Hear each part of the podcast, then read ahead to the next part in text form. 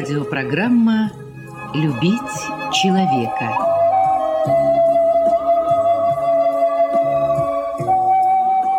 У микрофона автор и ведущий радиопрограммы, писатель Константин Антишин.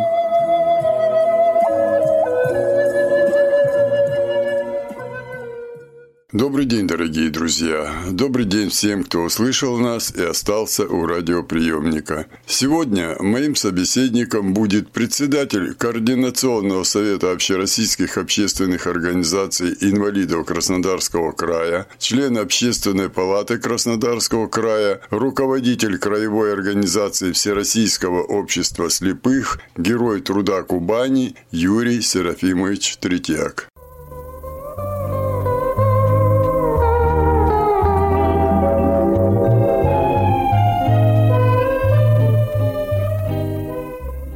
Юрий Серафимович, пользуясь нашей встречей, хотелось бы поговорить не только о делах, которые в Краснодарском крае происходят, но и о присоединенных территориях. Это четыре области, которые вошли в состав России. Почему? Потому что вы ведь не только председатель Координационного совета общественных организаций инвалидов Краснодарского края, руководитель краевой организации общества слепых, член Общественной палаты нашего края, но вы еще представитель президента Центрального управления ВОС по югу России. И я помню, когда вы занимались Крымом, сколько много труда.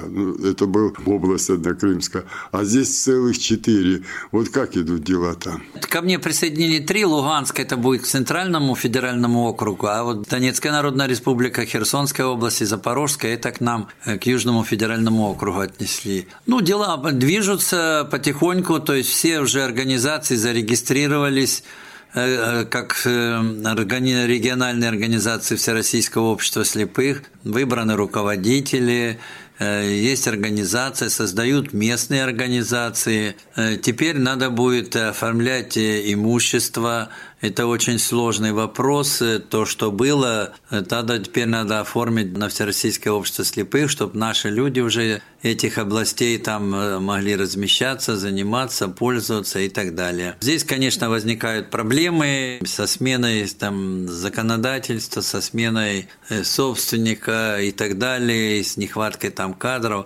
Но ничего, постепенно работаем. Я надеюсь, что в конце концов мы этот вопрос решим, потому что сейчас это занимаемся. Людей выбрали активных председателей во всех этих трех областях. Так что э, процесс идет. У нас одни законы. Вот те люди, те регионы, которые присоединились, они жили совсем по другим законам. А сейчас э, лидерам, которых вы говорите, хороших, боевых выбрали, придется заниматься инвалидами и объяснять. Вот тут какая-то помощь со стороны государства, может быть, если вы знаете, или вот если по слепым центрального управления, какая-то помощь, чтобы изучить эти, знать эти законы, потому что вот э, вы борец, вы все законы знаете, и вот на основании этих законов вы защищаете инвалидов, вот чтобы у них так тоже было.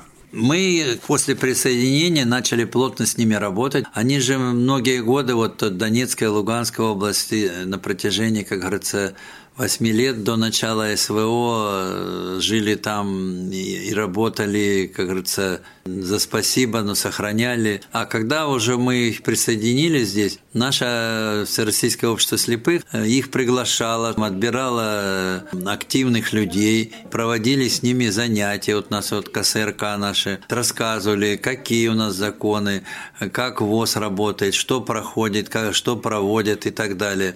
То есть это их не один раз собирали там в Подмосковье в нашем санатории «Сосны». Потом вот в мае месяце еще проводили учебу здесь, в городе Геленджике. И я уже здесь присутствовал, тоже с ними общался, рассказывал, как мы, кажется, от земли работаем уже, что как решаем проблемы. То есть и президент рассказывал, специалисты. То есть мы их постепенно вводим в курс дела, помогаем при регистрации документов, при оформлении там, документации в юстиции, в имущество и так далее, и так далее. Да, не везде гладко все проходит, но помогаем, и, и я постоянно с ними на, как говорится, на созвоне, помогаем все, какие нужны документы. И наше центральное правление, и президент подсказывает, и юристу поручает помогать оформлять документы и так далее. То есть мы им стараемся по максимуму, как бы, ввести в курс дела, и чтобы они поняли, как, что у нас делается в ОСИ и так далее. Я это к чему еще? Потому что тут проблема не только в самих инвалидах, а проблема еще в том, что у них чиновники, это те же граждане, это бывшие граждане Украины, они знали те законы. То есть там я почему беспокоюсь? Потому что, может быть, по незнанию чиновникам он что-то делает не так, а инвалид тоже не знает своего. Но, как вы говорите, они могут всегда позвонить, проконсультироваться. Да? Нет, ну наши, во-первых, всегда звонят, консультируются. У них тоже сейчас уже много и людей, которые тут обучались в России, прислали туда на работу представителей с России. Ну, конечно, человеческий фактор, он, никто его не отменял, и он всегда присутствует, но стараемся работать вплоть до того, что если они что-то там неправильно трактуют или не знают, наши юристы Всероссийского общества слепых с ними созваниваются, объясняют, подсказывают, какие законы, на основании чего и так далее, и так далее. То есть мы плотно работаем. Ну, знаете, всегда есть какие-то нюансы, но стараемся эти вопросы все решать и помогать. Но их чиновники, я так понял, тоже проходят у нас переаттестацию, как говорится, изучают наши законы, ну, да, чтобы владеть. Да, да, да, да, да, тоже их обучают и тоже им...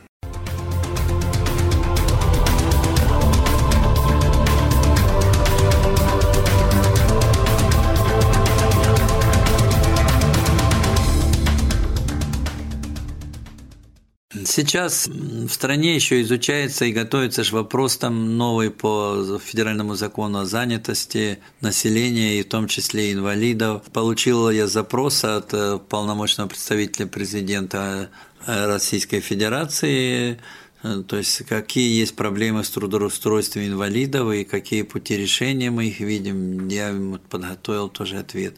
К сожалению, вот даже по постановлению правительства об аренде квотируемых рабочих мест многие, скажем, организации, хотя это даже разъяснял Министерство труда Российской Федерации, что ни в коем случае это торги не проводятся, не надо дискредитировать саму философию, идеологию этого постановления, потому что цель его такая, чтобы обеспечить человека работой и как минимум МРОТ ему обеспечить. Нет, многие выставляют на торги, чтобы снижали цены, ведь любые эти торги, хоть будь то по сорок четвёртому закону, будь то по двести двадцать третьему э, федеральному закону, все равно главное снизить цену. Ну а почему человек так дискриминирует инвалида, чтобы ему даже не МРОТ отдавать, а полставки или ноль целых три ставки, ноль целых двадцать пять? Вот тут, конечно, хотелось бы, чтобы прокуратура и краевая, и генеральная обратили на такие вопросы внимание. Потом многие организации, значит, не хотят отреагировать, что места либо уже созданы были, либо мы создаем, они отказываются хоть частично компенсировать на обслуживание, содержание и создание рабочего места, хотя в постановлении это предусматривается. Ну, вот хотелось бы, чтобы тоже на это обратили внимание. Конечно, много проблем будет, вот если повысится, он повысится, уже есть закон с первого января, минимальный размер оплаты труда. Естественно, для такой большой общественной организации, как нам, это будет очень проблематично. Хорошо бы, если бы государство увеличило на этот процент повышения МРОТа и федеральную дотацию, чтобы как-то можно было сохранить рабочие места, то есть у нас в местных организациях, в региональных и так далее. Но вот э, есть люди, которые работают, или хотят, вернее, работать, но они проживают где-то в маленьких городках, где нет предприятий, или там в деревне, в хуторе. Надо, чтобы государство как-то рассмотрело вопрос, что по социальному найму как-то хотя бы квартиры предоставлять там, где есть предприятия. Но вот нам ну, нужны работники, и мы могли бы предоставить желающим работать. Но человек заработает там двадцать тысяч, а отдаст за квартиру, какой ему смысл? в этом. Вот хотелось бы, чтобы как-то государство это, этим бы тоже озаботилось. Ну, говоря о государстве, Юрий Серафимович, ну вот вы это говорите, да, это создаем закон, наши депутаты Государственной Думы, которые э, прислушались к вам, вот о том же трудоустройстве, о квотировании, вот, э, все это дело. И вдруг появляются чиновники, которые ущемляют его, э, как говорится, как липку, обдирают его, и в результате вроде бы и закон есть, но он уже не работает. Здесь, наверное, все-таки, ну, я думаю, здесь работа ваша как э, и члена общественной палаты, э, скорее всего, и как э, лидера инвалидов Кубани, председателя Координационного совета, наверное, все-таки вам и другим лидерам надо обращаться к депутатам, э, в первую очередь рассказать им, что, что это получается. Вот вы этот закон провели, а получается его ухудшают. И вот они тогда, сейчас они на каникулах, может быть, наших депутатов краевых, потому что, ну что мы с вами можем? Что вы можете, вы делаете, я знаю. Но это же федеральная проблема. Ну да, это проблема федеральная, и мы обращаемся. Ну, естественно, эта бюрократическая проволочка, она присутствует, быстро ничего не делается. Но все равно мы стараемся это озвучивать, писать, обозначать эту проблему и так далее. А потом, видите, многие же такие это крупные организации, которые вот они самовольничают, как говорится, вот это объявляют торги и так далее. А недобросовестные есть организации, которые, да, практически не трудоустраивают, а подачку дают инвалиду там три-пять тысяч, и он дома сидит и что-то. Ну, надо же ему предоставить работу, чтобы он и общался, и это сам. А не просто там, чтобы закрыть квоту. Потом многие уходят, понимаете, от этого. Вот возьмем Центробанк у нас в крае, то есть он большое количество людей. И уже вот год, как этот закон вступил в силу, но до сих пор они не принимают на квотированные рабочие места, то есть э, не занимаются этим, и как бы э, прокуратура не обращает на это внимания, и их не наказывают. Или Сбербанк у нас в крае, то же самое, то есть есть банки, которые, значит, работают уже, а Сбербанк, э, самая мощная организация, он до сих пор э, не арендует на квотированные места, хотя бы мог как бы тоже дать какое-то занятость инвалидом нас в крае хотя бы. Здесь надо прямо сказать, мы уже с вами в эфире говорили и не раз об этом, что не в банк, может быть, радиослушатели думают, что мы хотим, чтобы инвалиды взяли в банк. Да не в банк. А согласно этого закона, которого вы добивались, они могли бы, ну, допустим, вот в вашей организации есть предприятие, там уже созданы условия для работы инвалида.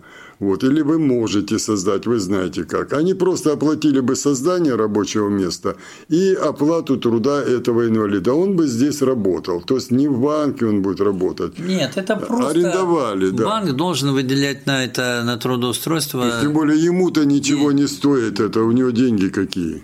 Во-первых, да, ведь им же дают квоты, но они их не выполняют, и надо к ним за это применять санкции. А, конечно, там, организации общественные, как наши там, или другие, или наше предприятие, мы бы людей трудоустроили на нормальную, реальную работу, но чтобы хотя бы минимальный размер оплаты труда этот банк или Центробанк бы компенсировал. То есть ведь сейчас, ну, многие предприятия сейчас уже работают согласно этого постановления, но много еще и нарушений. Юрий Серафимович, вы очень хорошо здесь сказали. Ну, я знаю, что это всегда ваша позиция, что человек не должен сидеть в четырех стенах и вот там пялиться в телевизор или э, с дивана на диван. Человек должен интегрироваться в общество. И вот здесь очень хорошо вы сказали, что некоторые, ну, недобросовестные предприятия просто хотят так откупаться. Вот мы его зачислим, и вот он дома сидит, пускай там две-три тысячи, может, мы ему заплатим, а зато вы выполнили закон. Вот вы как раз против этого, потому что вы понимаете, что для инвалида, неважно, слепого, глухого, колясочника, для него ведь не эти две-три тысячи, они не помешают. Но для этого человека важно выйти в общество, общаться с людьми. полноценная, а работа она это как раз дает. Быть полезным для общества, раз он будет создавать какие-то материальные блага, ну, естественно, ему тоже приятно, что он участвует в этом. И заодно и заработает, и в семье поддержка, и так далее. Ну, как говорится, дай Бог, чтобы вот все, что вы это делали. Я надеюсь, что вы вот то, что сейчас сказали, вы уже поднимаете этот вопрос на высших уровнях. Потому что э, тут, как говорится, впору и помолиться, чтобы вот вас услышали и это сделали. Не для себя же, для людей же вы думаете. Ну, конечно.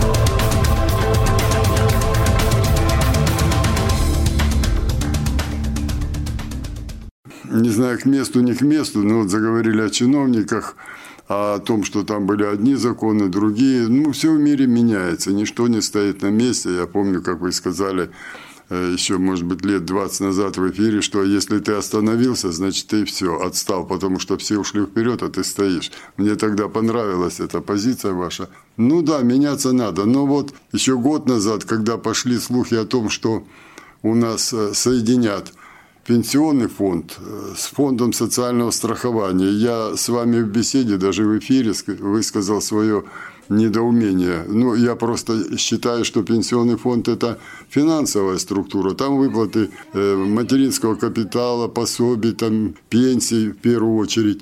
А фонд социального страхования, там все-таки средства технической реабилитации, инвалидные коляски, памперсы, там, катетеры и прочее, прочее, прочее. То специфика разная. Я уже тогда сказал, что если они объединятся, то не будет ли хуже. Вот сейчас это произошло. Вы, вы уже практически работаете с этим. Практически у вас есть отзывы людей, которые обращаются туда. У меня есть информация, что многие сотрудники, профессионалы именно фонда социальной защиты, они не пошли в эту структуру. То есть, значит, мы потеряли профессионала. Как эта структура работает вообще? Она как теперь хоть называется? Ну, сейчас это называется Социальный фонд России, эс эф эр. Их слили по принципу, чтобы саккумулировать финансы в одном месте. Ведь соцстрах, тэ эс эр, это что же деньги? Выделялись государственные деньги для закупки, они закупались все вот эти технические средства реабилитации, выплачивались там больничные, выплачивались различные пособия, э, тоже с страхом. Теперь это аккумулирует в одном месте. Ну, понятно, пока дело новое, еще много там непонятного, э, кто за что отвечает, как оно связать надо же эти все между собой связи. Пока что э, есть еще отклонения. Ну, я думаю, что постепенно наладится. Да, к сожалению, там много людей ушло из соцстраха. Эти еще не полностью владеют ситуацией. Ну, потихонечку налаживается. У нас проводили встречи уже. Руководитель бывшего пенсионного фонда, теперь социального фонда. Мы высказывали, какие есть замечания со стороны инвалидов. Вот, они прислушиваются. Ну, да, еще много чего надо делать, но постепенно это вопрос решается. Иногда чиновники думают, что у них семь пядей во лбу. Вот мы все понимаем, понимаем, но вы уже сказали, многие профессионалы, специалисты из фонда социального страхования ушли. Значит, их кем-то надо заменить, кто-то должен знать конкретику этого. Потому что я помню, еще лет десять назад вместе с вами мы боролись. То это очень долго люди коляски ждали, то протезирование было, то не теми протезами. И вот вы работали с фондом социального страхования, вы им показывали, как обстоит дело, как говорится, на земле, вот с людьми. И это очень хорошо, и все это заработало. Почему меня и пугало, что объединение? Потому что благодаря вам и другим лидерам нашим краевым общественных организаций вы, как говорится, ну, что, принудили их работать так, как надо, с людьми именно конкретно. И протезы пошло все. Теперь все по-другому. Но меня радует то, что вы сказали, что они действительно вас приглашают, советуются, слушают то, что у вас от земли идет, то есть от конкретных людей, жалобы. Ну да, мы совместно, как говорится, стараемся. Хорошо, что они идут на контакт, выслушивают, какие претензии от инвалидов поступают. Ну, постепенно налаживается, потому что сначала, эти, во-первых, конечно, клиентские службы, там тоже нехватка людей, где людям надо подавать на получение технических средств, реабилитации, а другие там пенсии оформляют, третьи пособия и так далее, и так далее. Постепенно, я думаю, отрегулируется, можно через МФЦ подавать тоже, ведется прием этого всего. Сейчас-то еще не все отрегулировано, понятно, но главное, что идет пока вроде бы в нужном направлении. Есть взаимопонимание, что надо это отрегулировать, чтобы как бы не ходил за каждым разом инвалид, а мог там подать, написать, обратиться и так далее. Чтобы как... В этом и дело, Юрий Серафимович, вы меня хорошо знаете, все-таки тридцать три года я работаю в этой теме. Я хорошо вас знаю. Для нас главное это всегда было что? Чтобы этот человечек, инвалид, который и так ему и ходить тяжело, и не видит другого там на коляске, вот не мотать его по кабинетам. Мы с вами еще двадцать лет назад очень серьезно занимались темой, и мы добились того, что стали они свои базы данных, чтобы не гонять человека с пенсионного, там, в другой, с этого, в тот. Они базы объединили, это сделали. Очень много. Вот не получится ли так, что опять этого человечка гонять начнут? Он и так, как говорится, тяжело. Вот он. Ну, я думаю, нет. Ну, сейчас пока, конечно, еще не все притерто, но постепенно, я думаю, наладится. Я думаю, наладится.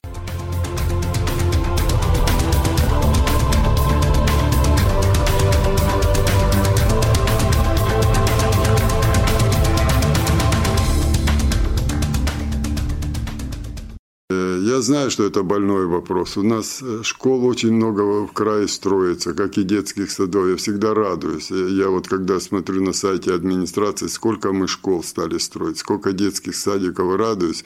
Больниц сколько строим, поликлиник строим, пунктов отдельных. Радуюсь, потому что одно время их уничтожали.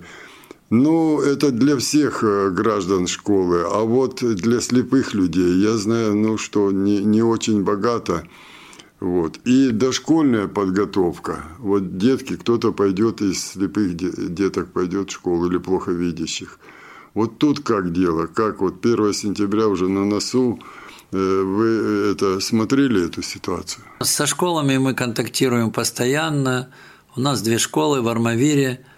Школа для слепых и слабовидящих – это старинная школа, но в хорошем состоянии, с оборудованием хорошим, все работает. И в Краснодаре школа тоже для инвалидов, это дневного пребывания. Ну, много чего сделано, закуплено, отремонтировано. Ну, всегда есть какие-то проблемы. Вот, помещение, где... Юрий Серафимович, тридцать лет назад я смотрел помещение, и оно что же самое остается.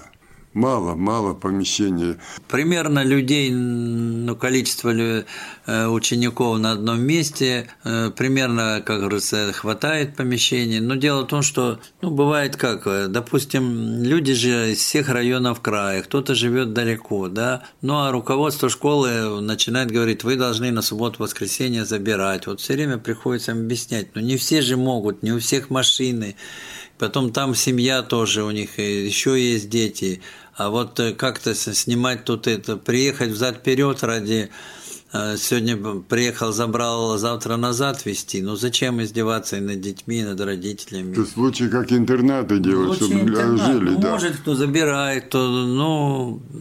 А могли бы по субботам проводить различные кружки и так далее, занимать... Экскурсии детей. Проводить, да, с детьми. Ну, вот здесь пока недопонимание, но хотя у нас есть примеры положительные, вот там Липецке, я им все время говорю, они там и, и обучают, и трудовое воспитание хорошее, дети все делают, и выходные дни остаются, и постоянно заняты. То есть надо брать лучший пример, конечно, это самое, чтобы они вышли со школы, были подготовлены к жизни, то есть к самообслуживанию, контактировать могли в обществе, коммуникабельные были и так далее. Надо не только научить его там таблицы умножения или там историю рассказать, или литературу какую-то, но и человек должен быть в обществе очень коммуникабельный, уметь общаться, находить языки с другими людьми, добиваться, если что-то не так. И так ну, Вот такая проблема. Ну, в школе сейчас, конечно, вот ведется проектирование, слава богу, губернатор подписал, и деньги выделил на строительство нового спортивного зала, соответствующее требованиям там, ну, спортивным сооружениям, то есть это и размеры, и все остальное.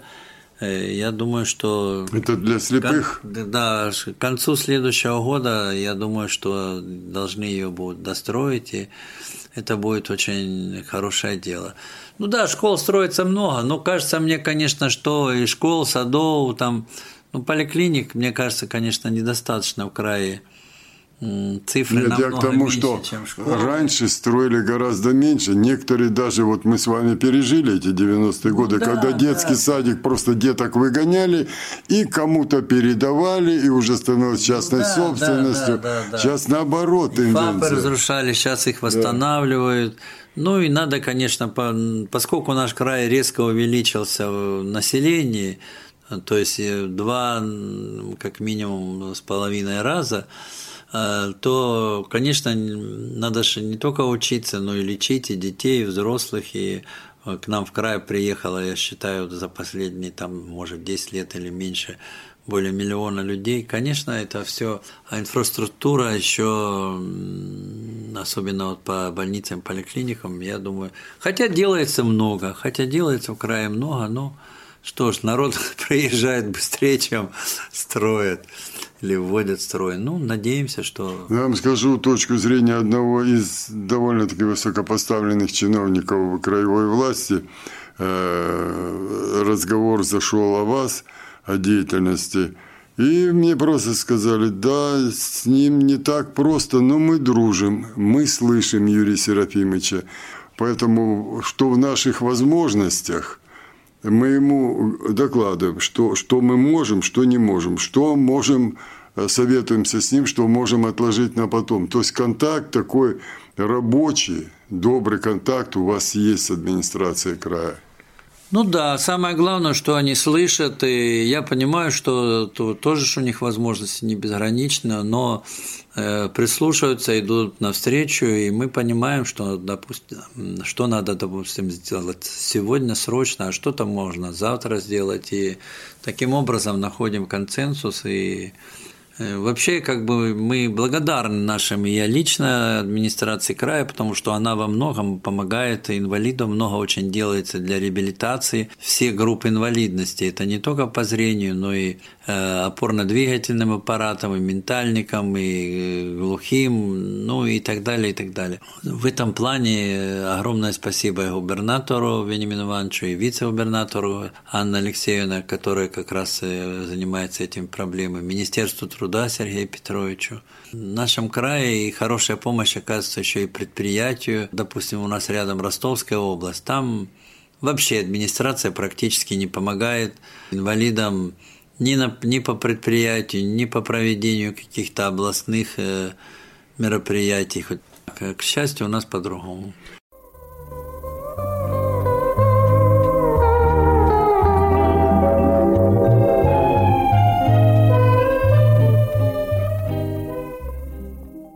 Ну что ж, дорогие друзья, наше эфирное время заканчивается, и мне остается только напомнить вам, что сегодня моим собеседником был председатель Координационного совета общероссийских общественных организаций инвалидов Краснодарского края, член Общественной палаты Краснодарского края, руководитель краевой организации Всероссийское общество слепых, Герой труда Кубани Юрий Серафимович Третьяк.